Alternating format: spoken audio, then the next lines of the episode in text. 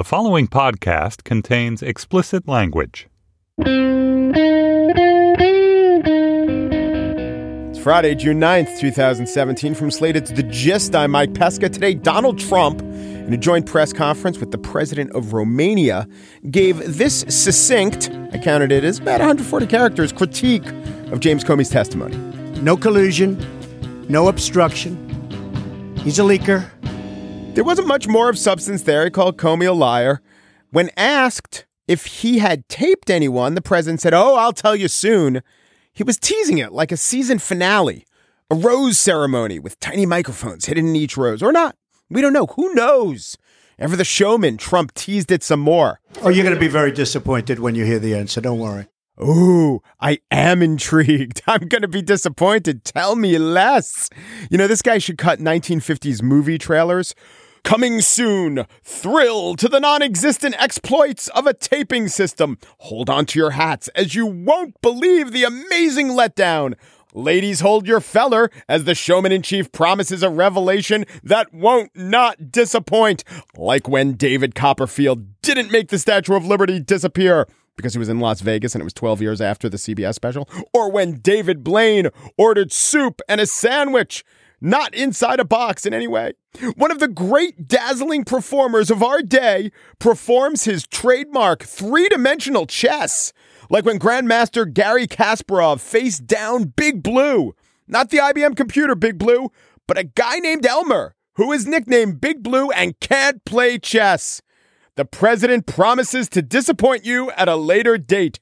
Are you not entertained? No, not in the least. On the show today, the UK election. A man from Maidenhead with a bucket for a head. Democracy, despair, despair, good citizen. But first, Larry Wilmore, creator of the Bernie Mac Show, senior black correspondent for The Daily Show, host of The Nightly Show, is here to talk about the show he really was destined for. The medium he was aiming for all along, maybe without even knowing it. Podcaster. Black on the Air, host Larry Wilmore in studio up next.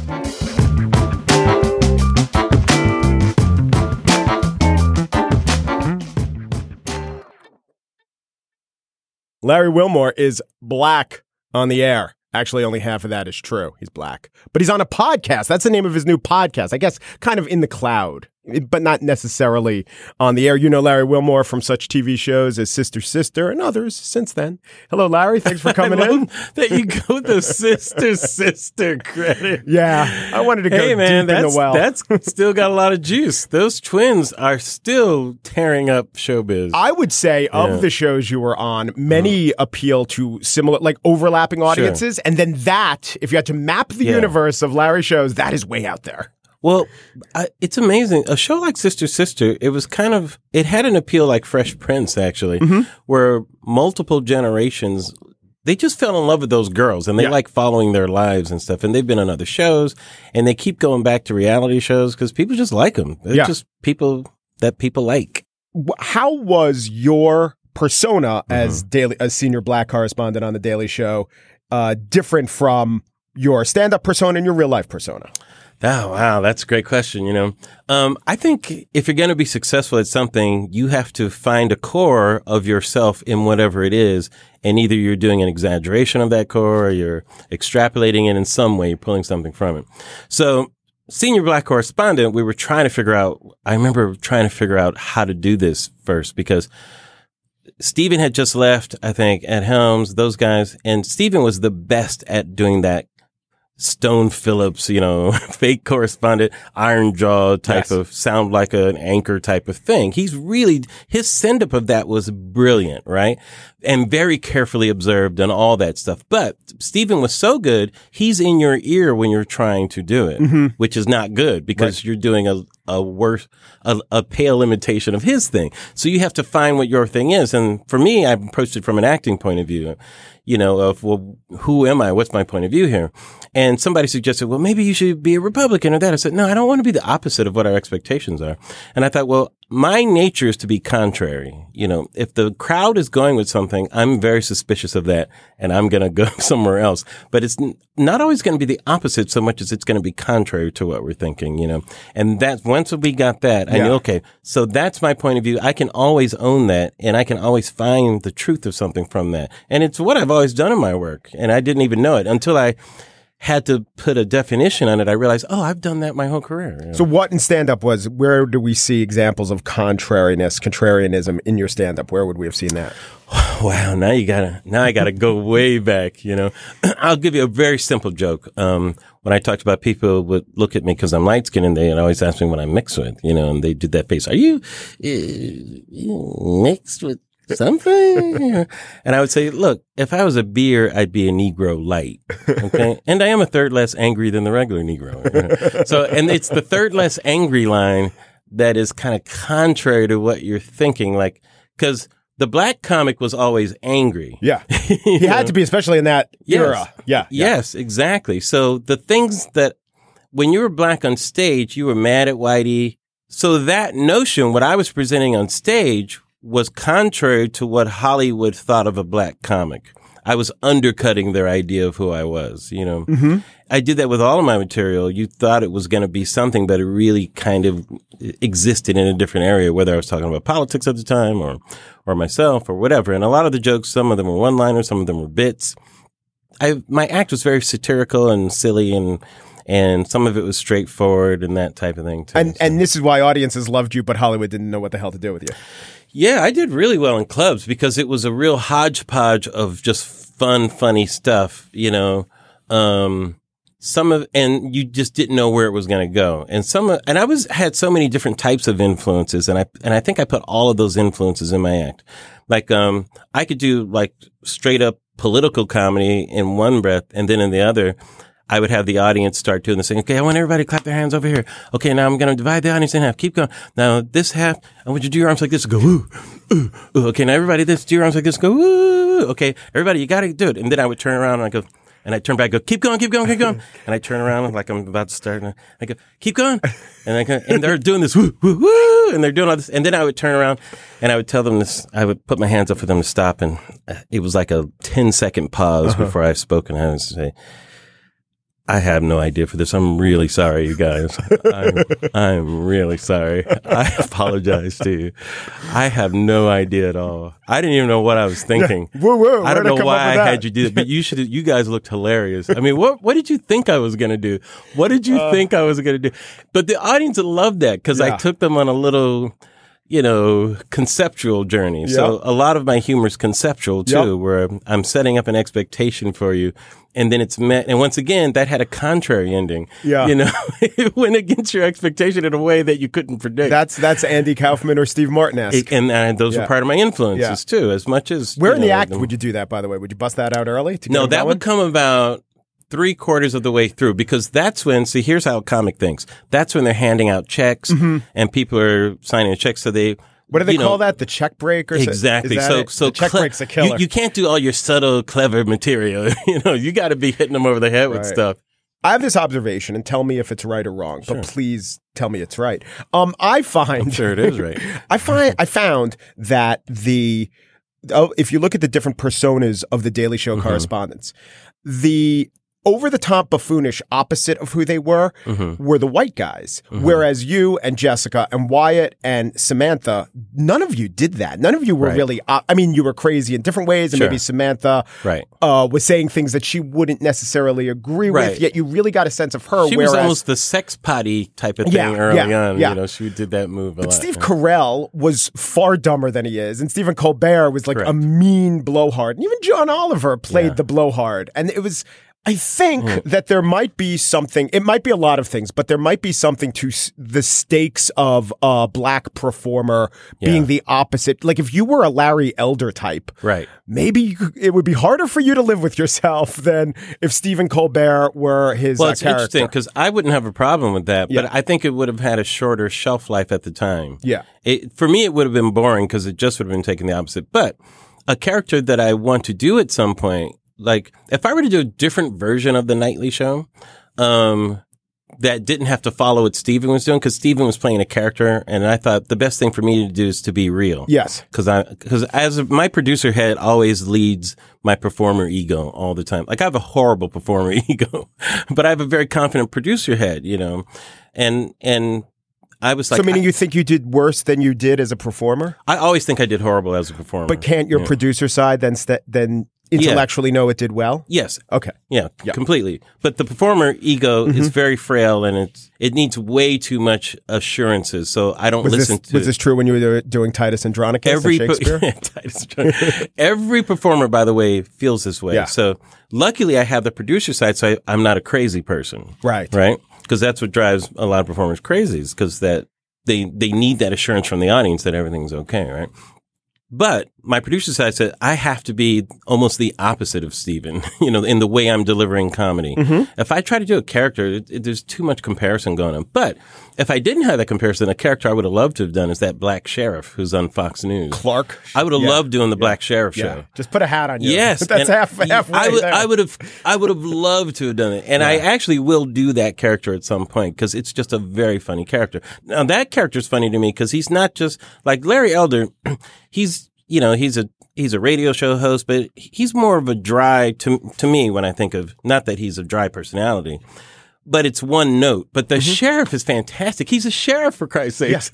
He's got like medals, and, and his he's, hat- he's got to be the sheriff of some place, you know. and his hat is very embroidered. Yes. Like it's not just a plain hat. But also, he must have a backstory. You're like, what's the sheriff's backstory? So this is a whole world you can invent for a character, and you can do that opposite ideology at the same time. So it has both of those things that, to me, makes for funny comedy. How would you? What's the best way to explore that in a skit? Uh, I might do uh, it on my podcast. I'm thinking of maybe doing a couple of characters on the podcast. I might start doing the sheriff. Good. What's the podcast about? It's me basically just talking to interesting people like yourself. I love talking to people and I love interviewing. It's something I I wish I could have done more in the nightly show, but we were in that kind of round table format. Yeah. It wasn't even a round table. It was like three people. Or, it was I like did it once. Triangle, yeah. Yes, yeah, you know what I'm talking about. But it was very frustrating, you know, to have five minutes to have that discussion. Yeah. You know what I mean? Yeah. It was it was very frustrating. We just get started, and it's like, you know, that kind of thing happens. But to be able to talk to someone for forty five minutes, one person, and you can really find out who they are and present them to the audience is very exciting. As I as I think as I compare the uh, Black on the Air with the Nightly Show, here's another observation. Tell me what you think. Yes, I think yes, that sir. the Nightly Show, because of when it came out, Mhm. was a lot about. I already agree with you. I know exactly. Well, it was a lot about subtle racism, like ve- subtle pointing out instances of subtle racism. And 2017 is so much about overt racism. Mm-hmm. Yeah. And it's not that we took our eye off the overt while Right. paying attention to the subtle. There's no reason to fault anyone for paying attention to what was subtle. Right. But man, that overt racism reared up and gave us President Trump essentially. yeah. From my point of view, it's just racism. Yeah. Racism, racism. right, Right. exactly. Um, like that was a very subtle lynching that just happened over there. It was very, uh, it was just subtle, you know. No, n- not to knock the it. I know exactly what you're, what it is, is that because you had Obama there, that racism wasn't on people's mind in the same way, you know, whereas Trump just doles it out like it's, you know, candy at a quinceanera you put in a pinata. you just bust open and it's going everywhere. But uh, my my lament is that we weren't on the sh- on the air to cover that with the group that I had. We yeah. had such a good group. Did you think it was going to happen because of who you are? Just What do you mean? did you think that Trump was going to happen because you saw Nate Silver's polls, because you read the Oh. national mood, or more because of who you are and what you know in your bones? Um, yeah, maybe like a dog sensing the earthquake is coming type of thing, if that's what you're talking about. Um, I look, I've been a huge politics fan for a long time, and the presidency I'm fascinated with, you know, and how how people get elected and why those things happen, why it's inevitable that we had a George Bush, an Obama, and a Trump. I mean, that they all follow each other and Clinton. It's fascinating to me. I find elections more a reaction to previous elections than a contest between the parties So true. you know. So I never considered Trump running against Hillary so much as he was running against the legacy of Obama. Right. And the Obama years. That's what he was really running against. And that's what people were really electing. And Hillary never made the case. We didn't know whether she was continuing that legacy or if she was running against it. Yeah, she was know. trying to thread so many things rather than just boldly saying, even even risking making a mistake. Yeah, in the next four She years never- of Obama, and if you don't like Obama, you're wrong because he got us out of the recession. She didn't make that case. She never made that case. She, never, made did. any bold She did a little bit at the end. Yeah. Bernie Sanders, interestingly enough, ran against Obama and the and the Obama legacy. He actually did. Mm-hmm. Yeah. you know, he wanted to tear down the whole system. Um, the the last person I can remember, and even Al Gore ran away from Clinton, as you recall. You know, he kept him on the sidelines, Yeah. you know, because of the whole Monica Lewinsky thing, and a lot of people think he was hurt by that. He didn't even win his own state. The last person to fully Although embrace Tennessee was not trending Democrat yes, for exactly. a while. But he would have won with Tennessee. Yeah. Although he's probably been in Tennessee less than most people said to be from a state. I've been, there more than he Yeah, has. I think so. Both yeah. of us have. Anyone with season tickets too say the natural predators No, might have been there. the more. first uh, George H. W. Bush ran as Reagan's third term. because Reagan is charismatic and George W. Bush was George H. W. Bush was George H. W. Bush. But yeah, that's right. But if Gore had won in the Clinton economy, Yeah. I believe he could have won. Right. Gore's message is some was something like what's wrong with peace and prosperity should have said and Clintonism. And he seemed to be ashamed of, you know, maybe rightly so, of all the Clinton stuff, but he just didn't even have to think about all that. So, Right. You know. Yeah. Uh, but anyhow, that's all the forensics of all that stuff. But Trump to me was more of a reaction to Obama and the cynicism of it that I really didn't like was the whole birther thing and the energy around the birther movement that he started. Ugh. And that energy, like the way he talked to Megyn Kelly, to me, the reaction that audience had was that same energy in the Obama stuff. That to me, that ugly kind of energy where he's misogynistic and people are cheering. Yeah, and I guess You we told ourselves, sure, 25, 30, 35% of the country, and mostly in the Republican Party, that'll be quarantined there. And it wasn't true. But it's amazing. If there hadn't been so many candidates, I wonder if it would have been the same because he was able to to do well with 25%. That is true. Look how long he had 25% Yeah. and he won. right. Yeah. But the, the other candidates were preventing other people from popping also. Yeah. I would say the big thing was he nailed immigration. In a way, the Republican agree. Party was out of step with their voter. They were aching Yeah. to hear that. Yeah, I that's agree. right. And that's that's a fault. That's in my uh, opinion. You know, there's you're many right. immoral elements to You're that, right but he that. nailed the big It- question that activated their emotions. Is what I disagree with by with my good friend, not to drop a name, but Senator Bernie Sanders. I have a slight disagreement on that where the part of his message that resonated the most was not about trade and about those missing jobs in Appalachia. It was about immigration. Yeah. I agree with you completely. But I understand why. Bernie would say otherwise. Would he naturally I think otherwise because he has the trade message, and so for him to say, Yeah. "Oh, look how look how well Trump resonated on trade," this is what I'm Yeah. saying. It val- validates a lot of Bernie's agenda. And people slam the Democratic Party for engaging in identity politics, but it's okay when the identity is is white working class people. well, that's not an identity. That identity That's is just the majo- That's just okay. who we Well, are Larry, naturally. Larry, those are just normal people. Those are the Come on, people. that's the heartland, Larry. It's You know what? Heartland. You know what? One thing that bothered me, and I bet it. Well, I wonder if it bothered you. How Trump would always say, "Look at how bad race relations have gotten under Obama," and this would hmm. drive me crazy. And there were polls, and it, it extra it drove me crazy extra because people like Chuck Todd or the people, uh, you know, John Dickerson would say, "Well, look at this poll. The polls of Americans do say race relations have gotten worse." Wait, what is? How do you poll race relations? Does that mean that could mean? Uh, I hate black people more, so I'm going to say they've gotten worse. That could mean I perceive that black people don't like uh, me more. That could that could be. Oh, I'm doing fine, but definitely I see some stuff over here. It's a terrible poll. It's really cynical. I don't think they did get worse. I think maybe people don't understand how progress works. Correct. I would agree with that. It's a white centric question. Yeah, You know, it's like, uh, are you more aware of racism, white people now Yeah. than before Obama? Yes, and we don't like that. right. stop, stop taking your cameras out, black people, and showing us racism. Would you stop it, please? I don't want to be aware of that. And plus, Obama wasn't like the black janitor. It wasn't his job to come in and clean up like 300 years of racism in four years, for Christ's sakes. He wasn't the mystical black man. Yeah, exactly. yeah. Magical Negro is Yeah, going to get yeah, rid of racism. Why is that his job? You know, especially with the economy tanking, his first job is to wipe out racism. yeah. Yeah. Last question, big one. What? What do you think? I want satire to be funny. Yes. How do you think so. satire can be effective, if it can at all, in bringing about any sort of political change? Well, I have to disagree with the premise Mm-hmm. uh, of that. Um, the thought that that's satire's job, I think, is a faulty premise. It's given too big of a job to satire. Satire's job is to make you laugh. Yes. Now, if you want satire to do other things like work at a gas station and, you know, go clean people's houses and that, you got to sit down with satire and Yeah. have a good talk with it and let it know it has other job descriptions, you know. But when satire signed up to do its job, they said, okay, satire, we just need you to be funny and insightful. Good. I'm in. Count me in. I never said I knew Excel. Oh. And What's could you also on? make people change their mind? No, wait, no, no, no, no. That's not what I signed up for. Satire did not sign up for that. People are are giving that to satire, you know. So I don't think that's the job of satire. I think that's the job of voting. I think it's the job of organizing. I think it's the job of activism. I think it's the job of information. Shows like this or whatever, you know, but it is not the job of satire. Larry Wilmore, thank you so much. Thank you.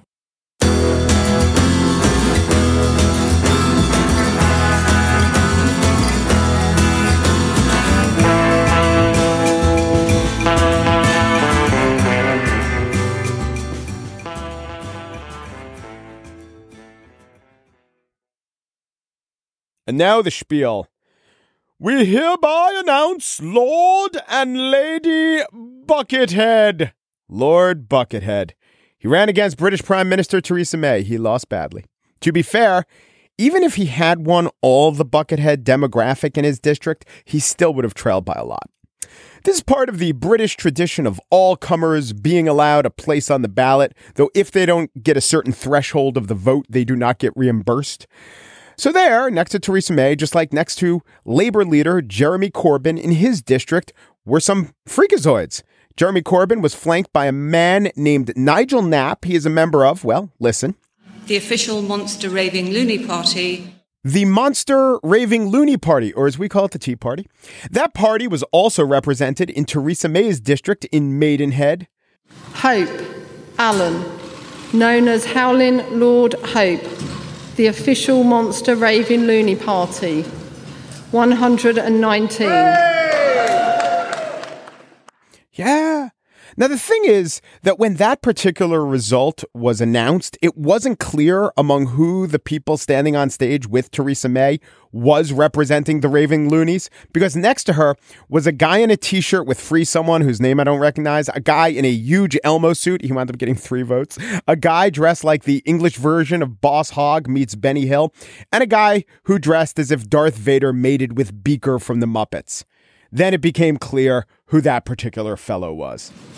Harvey Jonathan David, known as Lord Buckethead, 249. And then Lord Buckethead dabbed. To be clear, Lord Buckethead is not an actual lord. His head is not an actual bucket. It's more like a cylindrical solid with a slit for eyes.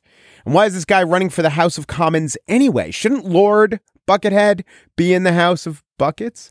The British election was a semi endorsement of Buckets, a quasi repudiation of Theresa May, a perhaps cautious embrace of Jeremy Corbyn and his Labour Party.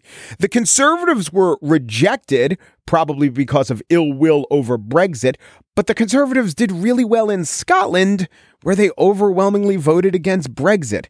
Now, you will hear different analyses of the strains of voting blocs and the issues that shaped this election. There was a youth surge. The conservatives mismanaged their message. But I have a more unified theory of what went on. And it is true not just of the UK and not just of this vote in the UK or the Brexit vote in the UK, also true of France and the Netherlands and the US. You ready? Whatever we voted for last time, we're against it this time. The electorate does not like it, and the electorate wants everyone to know they don't like it. It's not true of everyone in the electorate, but it's true of enough people to sway the votes. Some people stayed home, then they come out. Some people voted one way, then they voted another. People who never voted National Front did, or never voted Tory, or never voted for Geert Wilders. Then they did vote for Geert, or Le Pen, or Tory. They voted Obama, then they voted Trump. Lots of different explanations about why this happened. But my main unifying theory is this the voters are against the people they elected last time. And this is where I, as a careful observer of human nature, a booster of democracy, am supposed to say, and you know what it all adds up to? That glorious way in which we keep our leaders accountable. But I am beginning to think it is more a schizoid way that we never commit to a decent course of action. The worst we say about democracy is something like, well, it's the worst system except for all others. And that really lets democracy off the hook, doesn't it? Look, today I was stuck for 39 minutes in a tunnel under the East River. I guess I could say, well, that A train, it's the worst train except for all the others, except this. A train sucks. It sucks. And sometimes democracy sucks. Usually, if we admit it sucks in little ways here or there, we have these built in excuses like, you know, it sucks because the wisdom of the people has been short circuited by advertising or big dollars. Or if the voters decide wrong, it's because some malefactor convinced them that their vote wasn't worth it or that the system disenfranchises voters. And this all limits true democracy. It's not that some of these aren't true in some ways, but overall, the problem with democracy is democracy. I mean, the biggest reason why democracy sucks is because the people constantly decide wrong. Not always, not even most of the time, but a lot of the time. They choose the worst policy outcome, and they do it for a lot of reasons. Some of these reasons they were misled, the choices were hard, they are stupid, or I think this is a big one, they can't possibly invest enough time to acquire the expertise in all these complicated areas. So basically, we have a system that often chooses worse policy instead of better policy. And we're supposed to say that's okay because the people chose it. Who cares if the people chose it? I want the good policy there is a benefit to people feeling empowered. And in the overall assessment of what's a good system, I think you should take that into account. That if people feel empowered, even if they're, you know, choosing to build a road on the left side of town instead of the right side of town and the right side would have been better, the empowerment that that has some sway. But that's not really what's going on. We're not making close choices where things are almost as good as the other. We're just deciding wrong over and over again. Now, listen, I'm not a monarchist. I'm not an elitist. I'm not a theocrat. I might be an elitist. It depends how you define it. But let us be honest. We are constantly choosing bad politicians. Why? You will hear a million excuses. I'll tell you why. Because we're bad voters. We can't admit that we're bad voters. We, we admit this with all other areas of life where public choice is at stake. Uh, what song is at number one? Is it the best song? I don't know. There's a whole lot of reasons why songs go to number one, and very rarely is it because it's the best song. Or in an era a little before our own, when there weren't 2,000 television stations and unlimited streaming stations, and all shows got to stay on forever, when they would cancel shows for bad ratings and renew shows for good ratings, the shows that kept getting renewed, the popular shows, were terrible shows often Beverly Hillbillies and I Dream of Jeannie, and they kept getting renewed because they were favored by the most people, even though they sucked. And we got that and we admitted that and we didn't fool ourselves about it and we didn't say TV networks are the best system except for all others. People are often wrong. When the choice is a politician, we have to buy into a fiction that the crowd is wise, that the system works, or if it doesn't work, it's because a voting machine broke down, or a Russian told you that the Pope endorsed Donald Trump. What a government should do, however it gets there, is to pick the best policies. I mean, look, it's infrastructure week, as you know. I don't have to tell you this. Did you know that we haven't raised the gas tax since 1993? I don't mean as a percentage. It's like the same 18 cents since 1993. And gas is relatively cheap and we have fuel efficient cars, so we spend less gas. This is how we fund the roads. We fund the roads via the gas tax, yet we never raise the gas tax. Why not? Fundamentally, because your fellow voters are miscalculating because democracy is screwing us. Occasionally, it's killing us, bridge collapses. But in general, it's certainly making us sit in clogged intersections with no good solution because raising a gas tax is an action that voters would punish. It wouldn't take a lying politician. It wouldn't take a dishonest politician. It would just take a politician saying that guy wants to raise the gas tax and that guy who wants to do the right thing would be voted out of office. And that is just one of hundreds of examples. Another example of democracy not being that great midterm elections. The president's party almost always loses seats. Presidents, what, they're always bad in their first two years? Nope. Is it always a good corrective? That's not the case either. It's just vacillating human nature that says, I want chocolate. Nah, I'm sick of chocolate. Give me vanilla.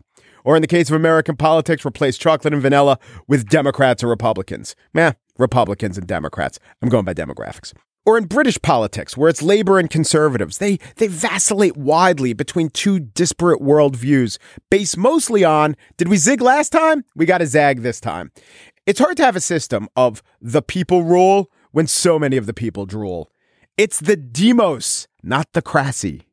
And yes, I do agree that it is the best system, but only by a little bit and not always. I've looked into the political science. There was a philosopher named Jason Brennan who wrote a book called Against Democracy. It's not a slam dunk, but he does raise a number of trenchant critiques. There's a whole bunch of myths about democracy, and he really explodes them. It makes us better people. It makes us more attuned to our fellow man. It gives us a feeling of empowerment. All those things are demonstrably not true. And because they're not true, and once you understand and read a lot of literature about how they're not true, that they kind of make us more clannish and less willing to give a hand to our fellow man, fine. Once you believe that, you say, well, then what should a system of government do? It should, I guess, deliver the best results for the most people. There are other ways to frame that, but that's a pretty good system, some sort of idea of utilitarianism, or if you're born randomly in a society, which is the best society you would want to be in. And it's just not clear that democracy does the best in getting you there. The downside of non democracies, though, is bigger. I will say that. And that is the best reason why democracy is better than the others, because democracies do tend to avoid famines and war with each other. So, in terms of just presenting calamities, they do seem superior to other systems of government. Beyond that, I don't know. Singapore and China have done a lot better for their citizens than their more democratic neighbors. Anyway, I say, have at it, UK. You've a hung parliament, now unhang it. And as for American Democratic partisans, they, they seem to be getting a lot out of it, huh? Like identities, right? Now we could call ourselves nasty women or deplorables. The t shirt or at least Twitter hashtag industry is going bonkers. Democracy gave us that. Maybe I'm just put off by the fact that Elmo didn't even reach double digits. James Comey called our democracy glorious and messy. Lately, it has been a parade of horribles, or a basket of deplorables, or even a buckethead of unsensibles.